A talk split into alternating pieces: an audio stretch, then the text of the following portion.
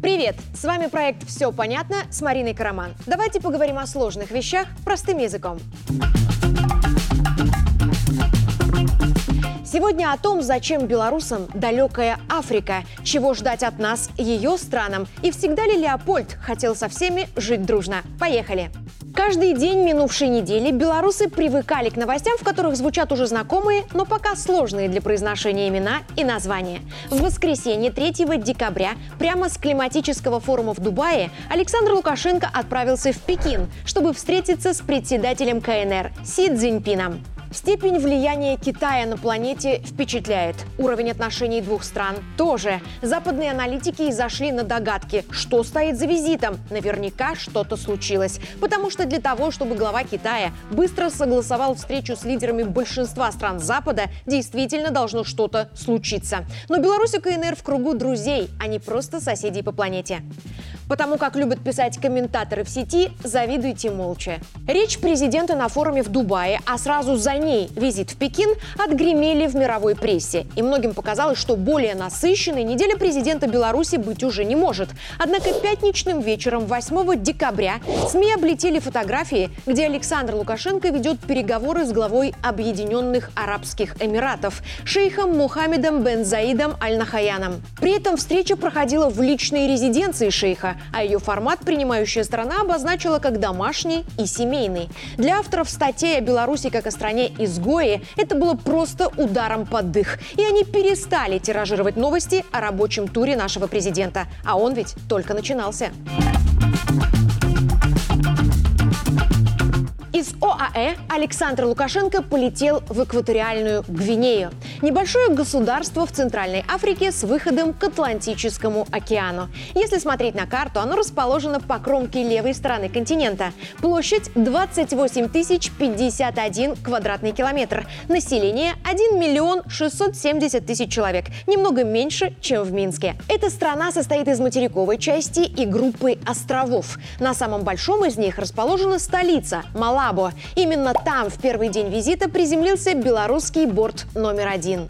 Главу нашего государства встретили со всеми почестями. Потом был диалог между президентами Александром Лукашенко и Теодора Абиангом Нгемом Басого. Итогом стала письменная договоренность о расширении сотрудничества между Беларусью и Экваториальной Гвинеей. Наша страна будет делиться с африканскими друзьями технологиями, кадрами и опытом. В лексиконе белорусских журналистов появилось малознакомое слово «экватогвинейские». Так вот, экватогвинейские студенты смогут обучаться в белорусских вузах, а еще в ближайшее ближайшие 2-3 года наши страны реализуют 74 проекта, которые пойдут на пользу обеим экономикам, сферам образования и медицины. Второй день визита Александр Лукашенко провел на материковой части экваториальной Гвинеи. Ему показали, как строят будущую столицу страны, как выглядит и работает университет, крупный госпиталь и дом правительства. Потом был обед и знакомство с первой леди. А дальше Теодора Бианг Нгем проводил теперь уже партнера до трапа самолета, и наш президент улетел. Нет, не домой. Из экваториальной Гвинеи Александр Лукашенко направился в Кению и прибыл туда в воскресенье вечером. Кения находится в Восточной Африке, и у нее тоже есть выход к океану, правда, к Индийскому. Площадь 582 646 квадратных километров, в 21 раз больше, чем экватогвинейская, и почти в три раза больше площади Беларуси.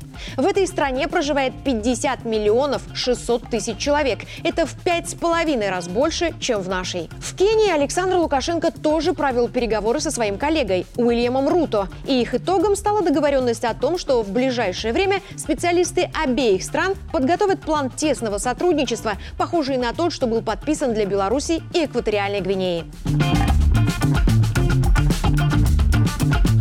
Если кому-то кажется, что выстраивание контактов с Африкой простое и бесполезное занятие, стоит задать себе вопрос, а чего ж тогда за нее годами зубами держались Британия, Бельгия, Франция, Германия, Португалия, Италия и Испания? И как так вышло, что они не смогли ее удержать? Африка – это второй по величине материк и одна шестая часть человечества. В недрах Африки хранится треть всего запаса полезных ископаемых планеты. Но чтобы разведать месторождение и безопасно вытащить из них доступное количество ресурсов, нужны большие деньги, которых у стран Африки пока нет. Ее самые энергозатратные проекты сейчас финансирует Китай. На африканском континенте самая высокая в мире рождаемость, и она будет расти. А людям всегда нужна еда. Единственный способ добыть ее, не впадая в зависимость от колонизаторов, вырастить самостоятельно. Но как это сделать, если не хватает вузов, где готовят биологов, инженеров, ботаников? Если заводов, которые производят сельскохозяйственную технику, просто нет? Нужен кто-то, кто поделится технологиями, поддержит на старте и с кем можно договориться о разумной цене за услуги. В данном случае этим кем-то вызвалась стать Беларусь. А взамен, например, экваториальная Гвинея готова быть хабом по продаже нашей техники своим странам-соседкам. Кения вообще государство, которое во многом определяет вектор развития стран в своем регионе, а экономику она базирует на прибыли от сельского хозяйства и садоводства. Их доля в ВВП больше 34%. Для сравнения, доля промышленности составляет 18% ВВП Кении. Это и есть наша первичная точка соприкосновения. Беларусь – страна с развитым аграрным сектором и крепким машиностроением. Мы выросли до готовности предлагать технику тем, кто пока ее ее не производит, делиться секретами многократного увеличения урожая и поголовья скота, строительными технологиями, знаниями и опытом, который поможет нашим партнерам растить своих квалифицированных специалистов. Африка в ближайшие сто лет будет экономически и демографически расти. И чем больше у нашей страны партнеров в перспективном регионе, тем выше вероятность того, что Беларусь проживет 21 век без экономических потрясений, которые нам пытался устроить своими санкциями Запад. Вот нас настолько далеко вперед смотрит Александр Лукашенко. Потому пока некоторые с диванов ценными комментариями учат наше правительство делать страну богатой, президент проводит в командировках на разных концах света по 10 дней и прокладывает нашим производственникам тропинки в самые отдаленные уголки планеты. Тем более, что Африка реально богата ресурсами и почти не тронута серьезными промышленниками. Африка до сих пор не смогла развить свой экономический потенциал из-за целого ряда причин. Начнем с банального. Тело Африки вытянуто на глобусе вертикально.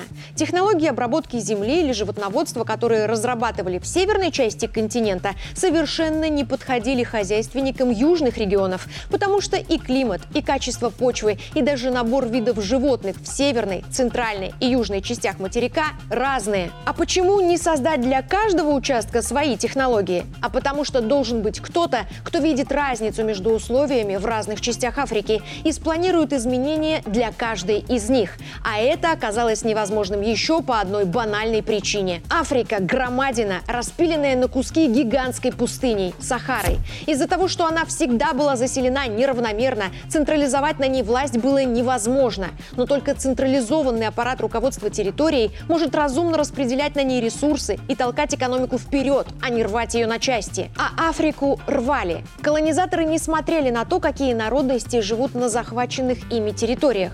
Они делили континент не по местам проживания этнических групп, а по своим зонам интересов. И границы этих зон не совпадали с интересами местного населения.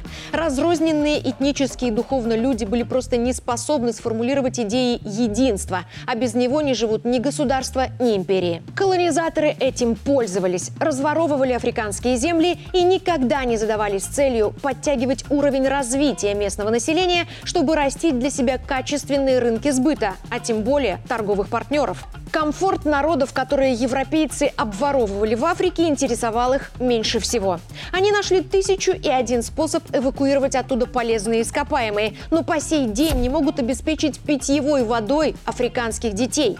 Туда под камерами катается Анжелина Джоли и прочие торговцы лицами, но никто так и не смог пробурить сеть колонок, из которых бы текла обычная чистая вода. Колонизаторы не развивали в Африке медицину, а железные дороги прокладывали исключительно от места добычи ресурса, будь то фрукты или драгоценные камни, до ближайшего порта, через который можно вывести груз. Все это сопровождалось запредельной жестокостью по отношению к африканцам. Например, бельгийский король Леопольд II в 19 веке решил, что нынешняя республика Конго – его собственность. Он заставлял местных жителей до изнеможения работать на каучуковых плантациях и рудниках. А тем, кто не справлялся с нормой выработки, отрубали кисти рук или стопы. Искалечили сотни тысяч человек Измывательства над людьми продолжались с 1885 по 1908 год. Тогда о зверствах короля Бельгии пошли слухи по всему миру, и чтобы спасти репутацию, ему пришлось передать Конго бельгийскому правительству.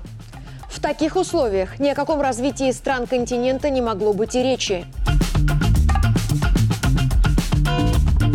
С нами все, безусловно, будет иначе. Потому что, соглашаясь на сотрудничество с такими странами, как Беларусь, Китай, Россия, Африка после европейского диктата наконец входит в партнерские отношения. И это связь с государствами, которые давно договорились о сотрудничестве между собой на условиях уважения и доверия, которые действуют сообща, разумно делят полномочия и растят партнеров для обоюдно выгодной игры в долгую, а не до полного истощения менее ресурсной стороны. Я осмелюсь предположить, что визит Александра Лукашенко в Пекин в том числе касался договоренностей о доле ответственности, которую Беларусь готова разделить с КНР в проектах на территории Африки. Потому визит визиты в экваториальную Гвинею и Кению состоялись вскоре после переговоров с Си Цзиньпином. Наблюдая за этой длительной командировкой главы государства, я снова вспомнила его слова о том, что Беларуси очень важно в масштабном переделе мира занять свое место, но для этого нужно шевелиться. И рабочий тур, который наш президент совершил за 20 дней до Нового года, я уверена, обеспечит нашу страну новыми, надежными компаньонами на десятилетия вперед. Учиться реагировать на смену направления ветра в жизни и политики. Нельзя сбить с пути того, кто умеет менять траекторию движения. И если вас сбил с толку активный курс Беларуси на Африку, значит вы просто не успеваете за событиями. Не забывать старую мудрость. Удача любит смелых. Только тем, кто действует, поддаются самые амбициозные цели, даже если кому-то со стороны не верится в их достижения. Ну а тем, кто пытается повышать благополучие Беларуси комментариями с диванов, Пора признать, вы выбрали неэффективную площадку. Я Марина Караман, и зачем белорусам в Африку мы разобрались. Все понятно. До встречи!